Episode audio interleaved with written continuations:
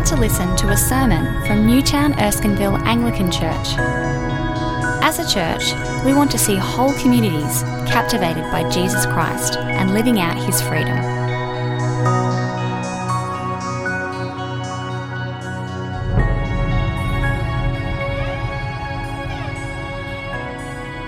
Revelation chapter 18. After this, I saw another angel coming down from heaven. He had great authority, and the earth was illuminated by his splendor. With a mighty voice, he shouted, Fallen, fallen is Babylon the Great. She has become a home for demons and a haunt for every evil spirit, a haunt for every unclean and detestable bird. For all the nations have drunk the maddening wine of her adulteries. The kings of the earth committed adultery with her, and the merchants of the earth grew rich from her excessive luxuries. Then I heard another voice from heaven say, Come out of her, my people, so that you will not share in her sins, so that you will not receive any of her plagues. For her sins are piled up to heaven, and God has remembered her crimes. Give back to her as she has given. Pay her back double for what she has done. Mix her a double portion from her own cup. Give her as much torture and grief as the glory and luxury she gave herself. In her heart she boasts, I sit as queen. I'm not a widow, and I will never mourn. Therefore, in one day her plagues will overtake her death, mourning, and famine. She will be consumed by fire, for mighty is the Lord God who judges her. When the kings of the earth who committed adultery with her and shared her luxury see the smoke of her burning, they will weep and mourn over her. Terrified at her torment, they will stand far off and cry, Woe, woe, O great city, O Babylon, city of power! In one hour your doom has come. The merchants of the earth will weep and mourn over her, because no one buys their cargoes anymore. Cargoes of gold, silver, precious stones, and pearls, fine linen, purple silk, and scarlet cloth, every sort of citron wood, and articles of every kind made of ivory, costly wood, bronze, iron, and marble, cargoes of cinnamon and spice, of incense, myrrh, and frankincense, of wine and olive oil, of fine flour and wheat, cattle and sheep, horses and carriages, and bodies and souls of men. They will say, The fruit you longed for is gone from you.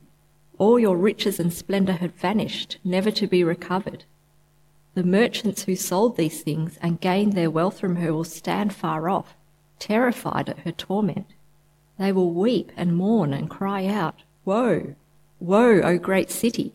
dressed in fine linen, purple and scarlet, and glittering with gold, precious stones and pearls. In one hour, such great wealth has been brought to ruin. Every sea captain and all who travel by ship, the sailors and all who earn their living from the sea will stand far off. When they see the smoke of her burning, they will exclaim, Was there ever a city like this great city? They will throw dust on their heads and with weeping and mourning cry out, Woe, woe, O great city, where all who had ships on the sea became rich through her wealth. In one hour she has been brought to ruin. Rejoice over her, O heaven. Rejoice, saints and apostles and prophets. God has judged her for the way she treated you. Then a mighty angel picked up a boulder the size of a large millstone and threw it into the sea, and said, With such violence the great city of Babylon will be thrown down, never to be found again. The music of harpists and musicians, flute players and trumpeters will never be heard in you again. No workman of any trade will ever be found in you again. The sound of a millstone will never be heard in you again. The light of a lamp will never shine in you again. The voice of bridegroom and bride will never be heard in you again. Your merchants were the world's great men. By your magic spell, all the nations were led astray. In her was found the blood of prophets and of the saints, and of all who have been killed on the earth. Let's continue reading. After this, I heard what sounded like the roar of a great multitude in heaven, shouting, Hallelujah! Salvation and glory and power belong to our God. For true and just are his judgments. He has condemned the great prostitute who corrupted the earth by her adulteries. He has avenged on her the blood of his servants. And again they shouted, Hallelujah! The smoke from her goes up for ever and ever. The twenty four elders and the four living creatures fell down and worshipped God, who was seated on the throne. And they cried, Amen, Alleluia.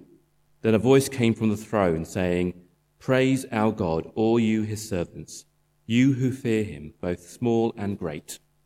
Then I heard what sounded like a great multitude, like the roar of rushing waters, and like loud peals of thunder, shouting, Hallelujah! For our Lord God Almighty reigns. Let us rejoice and be glad and give him glory, for the wedding of the Lamb has come, and his bride has made herself ready. Fine linen bright and clean, was given to her to wear. Fine linen stands for the righteous acts of the saints. Then the angel said to me, Write, blessed are those who are invited to the wedding supper for the Lamb. And he added, These are the true words of God. At this I fell at his feet to worship him. But he said to me, Do not do it. I am a fellow servant with you and with your brothers who hold to the testimony of Jesus. Jesus. Worship God for the testimony of Jesus is the spirit of prophecy. Uh, if you are new with us this evening, you've walked into a, the second week of a series uh, entitled Reimagining Public Faith. What we're doing for a few weeks together is taking a bit of a journey, exploring what would it look like to engage positively publicly in our society in a way that isn't driven by fear, that is actually embodied in every part of our existence and of our lives. Last week, we, we talked about the reality that the gospel of Jesus Christ is political. It's about the reality of his coming and how his monarchy, his kingdom, will take over all the kingdoms of the world. It's a political reality, a fact to come. And we decided that the, the, the job of the church before he comes is to be a prophetic voice embodied in society telling the world politically of what is to come. Over the next two weeks, I want to unpack that because there's kind of a, there's two edges to that sword of the prophetic voice in culture that the church has. Uh, on the one hand, uh, we testify to the fall of the earthly city. And on the other hand, we talk about the coming of the heavenly city, hence our backdrop. Today, I want to have a think about how we witness to the fact that the earthly city we belong to will soon fall. And that's a complicated thing because it's difficult to work out how do you actually respond to the difficult things in our world in a way that actually makes sense and doesn't do damage. I actually wanted to point to someone a bit different this evening. Does anyone know who this is by sight? I think Caitlin does, and that's it. That's all I've got all day. This is Ursula Le Guin. Uh, she died last year. She wrote these two books, if you've read one of them. Uh, she is kind of genre defining for science fiction and genre defining in a different way for fantasy. Uh, although, if you said to her that she's a fantasy or science fiction writer, she would probably yell at you because she considered herself an author who shook people's imaginations about the world. The Left Hand of Darkness is about taking gender out of society and seeing what's left. The Wizard of Earthsea is about taking Western fantasy and showing what Eastern imagination would say about it. But a fanboy of Ursula Le Guin ended up in an interview with her from the New York Times.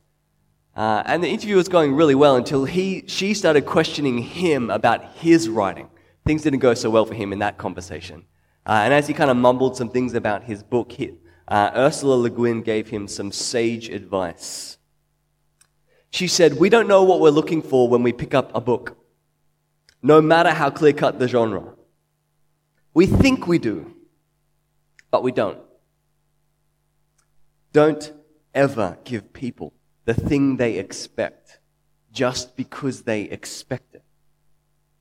Our job is to surprise them, to shake them, to turn their expectations on their head. And do you know why?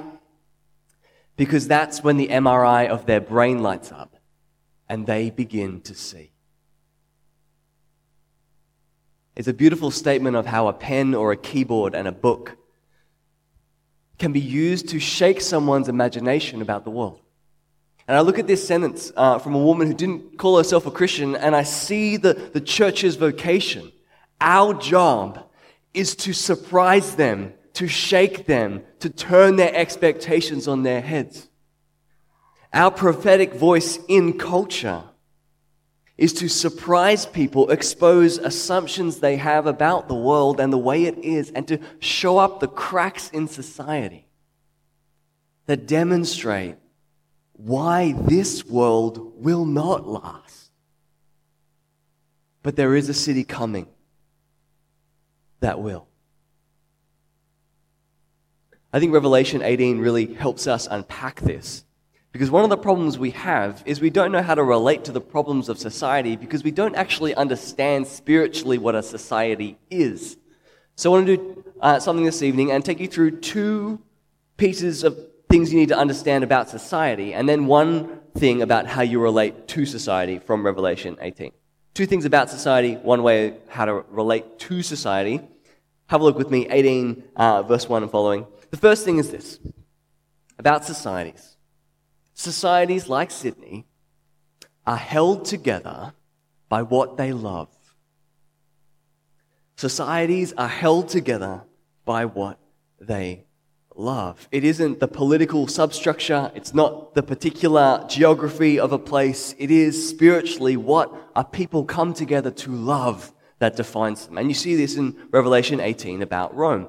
As you heard this read, I wonder if you asked the question of why is God angry at Rome?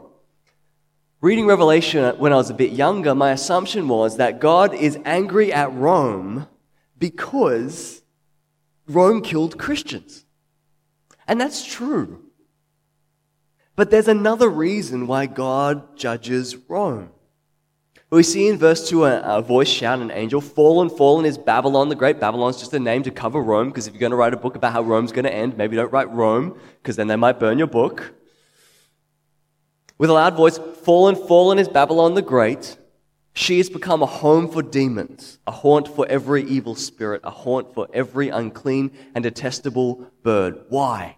For all the nations have drunk the maddening wine of her adulteries.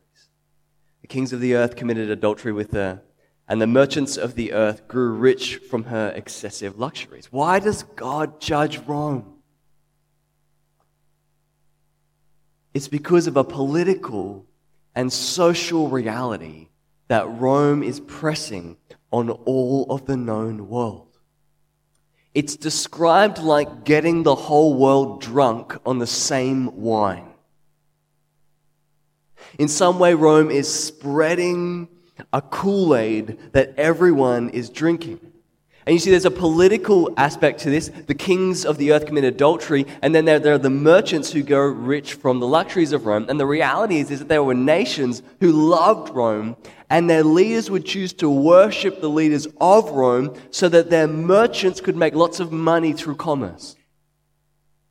And basically, Rome was a project that moved through the ancient world, convincing kings to worship the power of Rome to win the riches of Rome. And everyone was falling in love with this idea. And you can see why. We have some stuff from, uh, you know, uh, Emperor Augustus, uh, where he says very clearly about his vision of the world land and sea have peace, the cities flourish under the good legal system, in harmony and with an abundance of food. There is an abundance of all good things. People are filled with happy hopes for the future and with delight at the present. Rome had this vision of political stability and luxury for everyone. And one by one, when they were conquered, cities would fall in love with this vision. You see, what I said is that societies are held together by what people love. And Rome was holding their empire together with a love of affluence and luxury. And it was for that reason that God judged it. It's not just Rome that functions like this. According to Augustine, all societies function like this. A people is an assemblage of reasonable beings bound together by a common agreement as to the objects of their love. In order to discover the character of any people, we have only to observe what they love. And the, the love of Romans for luxury is very well attested in the ancient world. There are some fantastic stories out there if you go looking for them. My, my favorite is that sometimes when you went to a really, really fancy dinner party in the middle of Rome, uh, when you sat down at the table, you'd have two things in front of you. You'd have a really nice, lovely glass of wine, and next to it, a pearl. And the pearl could be worth up to $2,000 in our speak. And what people would do is they'd grab the pearl and they'd put it in the drink until it dissolved. And then they drank it for the sheer thrill of consuming something so expensive. Uh, one of the fads that went through Rome uh, was that people loved silver plates, and everyone started buying silver plates to the point where it got boring to have silver plates, and everyone decided we should upgrade. How about everyone gets gold plates? This got so ludicrous and so many people tried to do it that they had to pass a law forbidding people to buy golden cutlery and plates. Rome was next level in luxury and affluence. And God's problem with Rome was that it was getting all the world to fall in line with this materialistic, luxurious, affluent love. Rome was making the world worship material things rather than the living God. So, on the one hand, you know that societies are held together by what they love. But the second thing you learn from Revelation 18 is that when a society loves something, that love animates everything in that society. And you see this in a really interesting way in 18. Uh, there's this kind of roll call through the different mourning parts of society after Rome falls. So, verse 9, you get the kings. In verse 11, you get the merchants. And then in verse 17, you get the sea captains and even the deckhands on the boats. And, and one by one, they kind of mourn what they've lost. The kings at the top, they lament how quickly Rome fell. They thought Rome was impenetrable and they depended upon it for security. And they're mourning the fact that that security is gone, that, that, that ability to flourish is gone. The merchants mourn. What do they say? Because no one buys our cargoes anymore. Gold, silver, stones, pearls, cinnamon, incense, myrrh, frankincense. They are mourning because their industry is destroyed. And then the deckhands and the sea captains realize that they can't earn their living from the sea anymore because no one will pay them to move the stuff from place to place. So you have the ruling elite, you have the white collar CEOs, and you have the blue collar workers down to the deckhands, all animated by what? A love of affluence and luxury. Every level of society driven by the same love. That's how societies spiritually work. They fall in love with something, and then they make every aspect of society get in line to get that love. That's spiritually how societies work. But you might be thinking, well, this seems a little harsh if Rome was kind of making everyone rich. That's kind of okay. Maybe they were just really good at business. Why is God so angry? You get a little bit of a hint of it, I think, in verse 13. Do you see that list? Ivory, wood, bronze, iron, marble. Apparently, cinnamon was very hard to get those days, so that makes the list. Myrrh and frankincense. And what do you get at the end? Souls.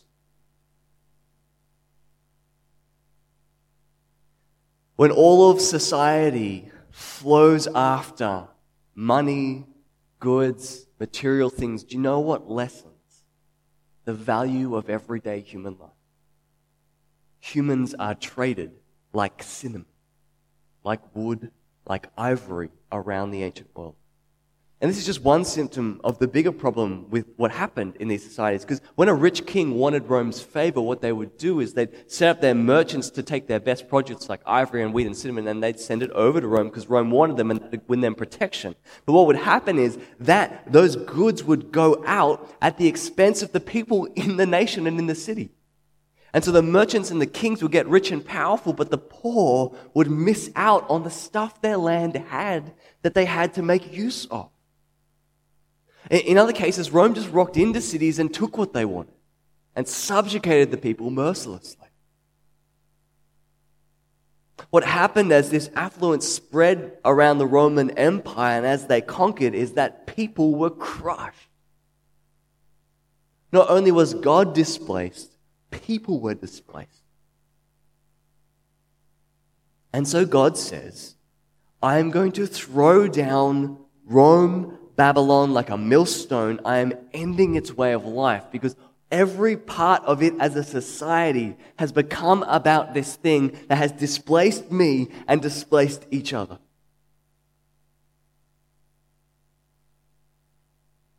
The hard thing is, is when you read this passage, it, it really doesn't taste that different to sit Sydney.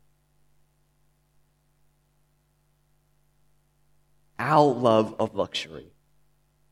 I've been reading recently uh, Hugh Mackay's book, Australia Reimagined. He has some choice words about Australians and the problems we have, some really interesting stuff, some really positive stuff, but some pretty brutal stuff. Here's his one sentence summary of Australians. This is the problematic bit, obviously. Indi- individualistic, trusting no one, focused on self success and comfort. Individualistic, trusting no one, focused on self success and comfort. Obsessed with self, obsessed with comfort. One of the big symptoms he shows of how this works is in gambling.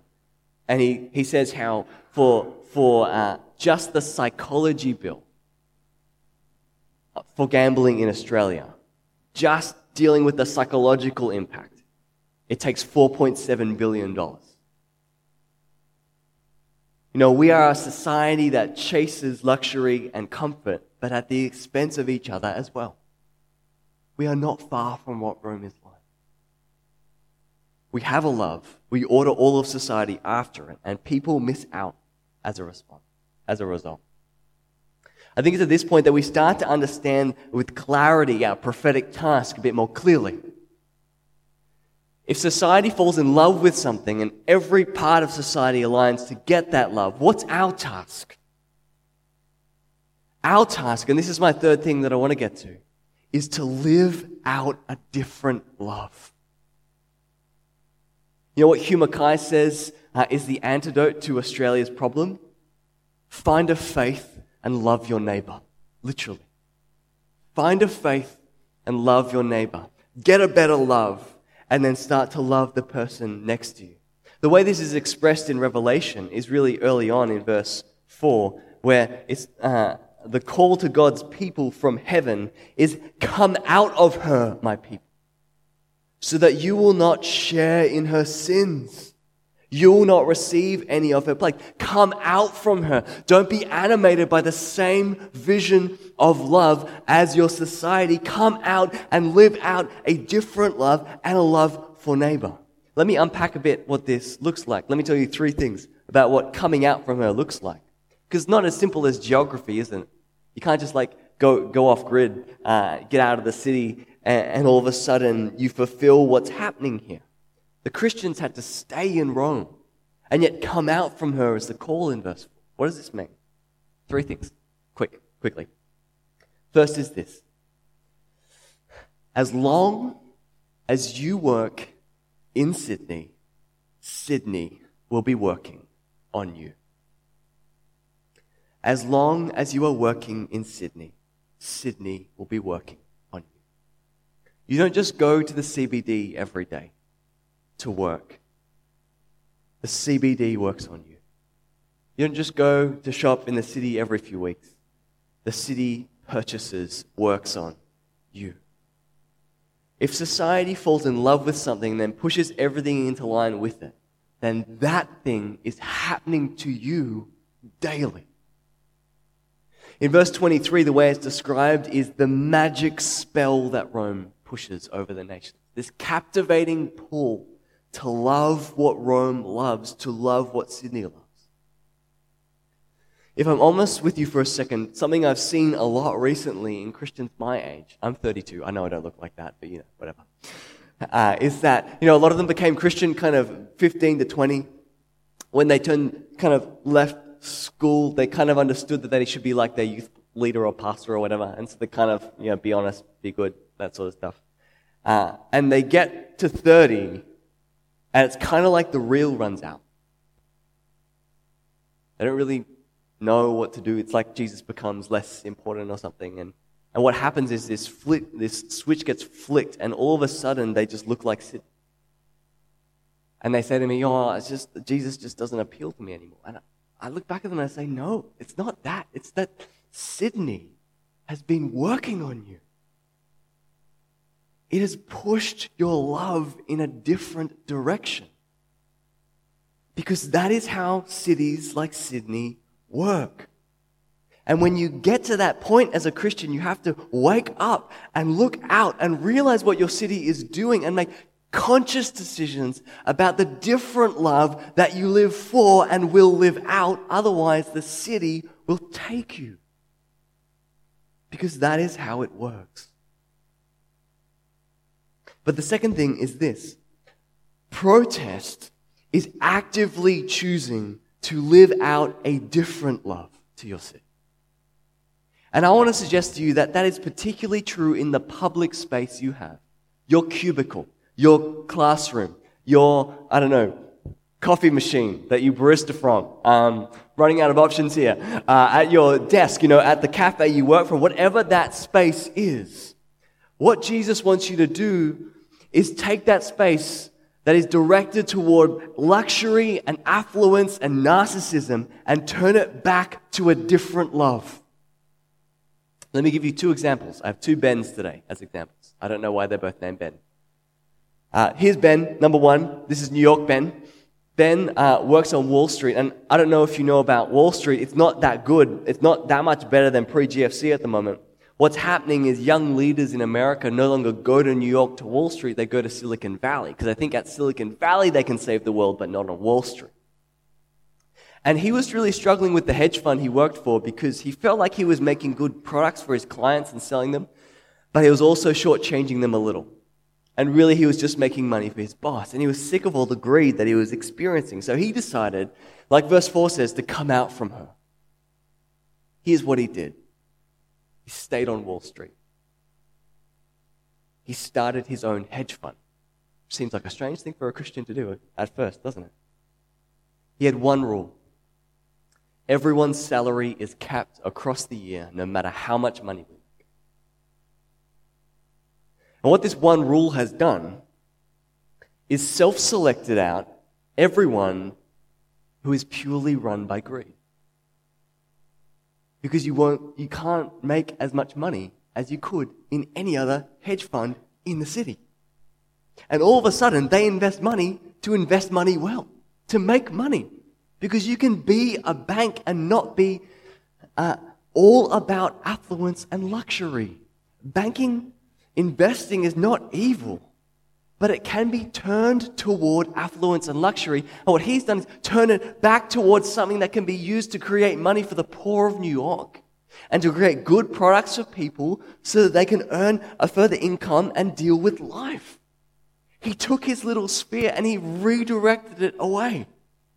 Or how about Sydney Ben?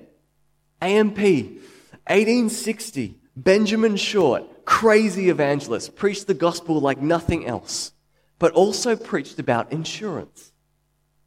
He was one of AMP's kind of startup kind of people. And what he did was walk around and told men to buy insurance. Do you know why? He said, Look after your wife so she doesn't become a poor widow.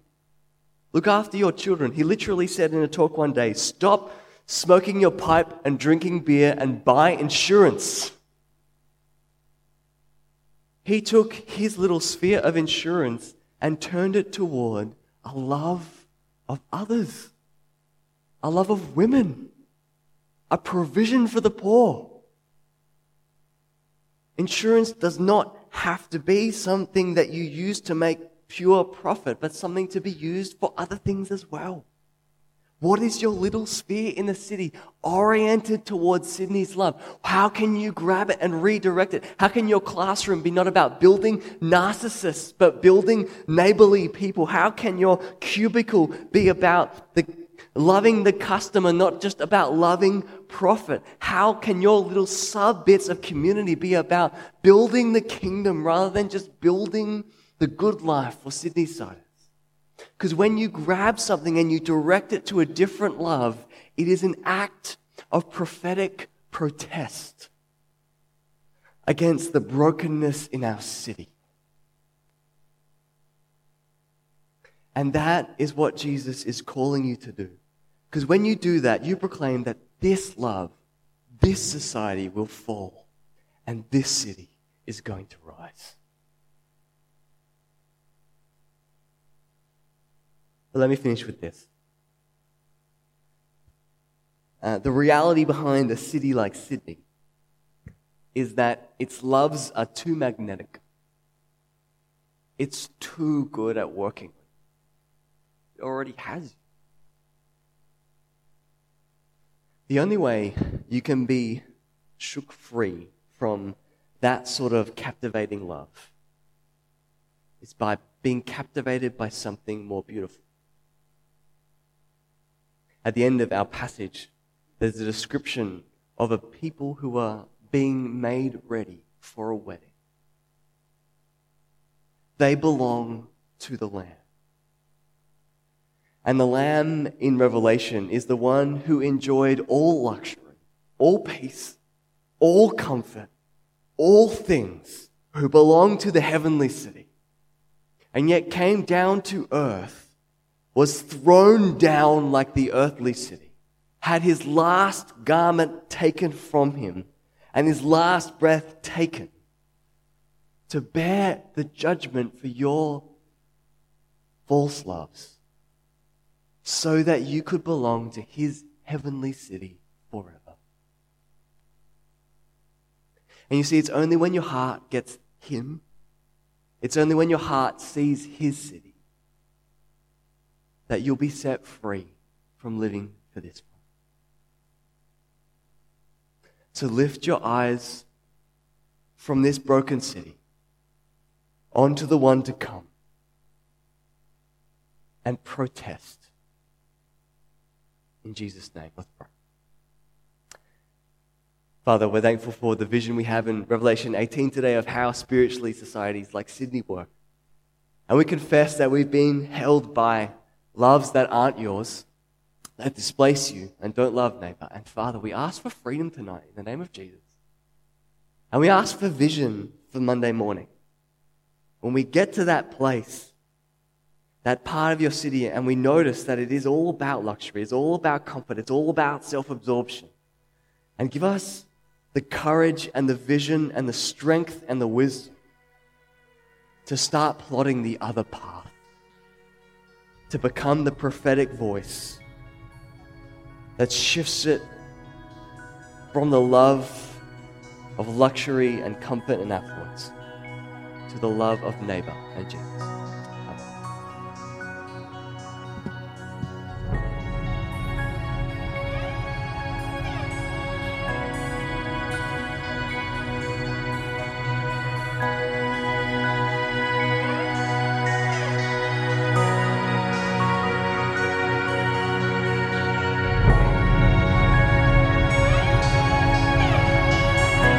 Listening to the Newtown Erskineville Anglican Church podcast. For more audio content and information about our church, please visit neac.com.au.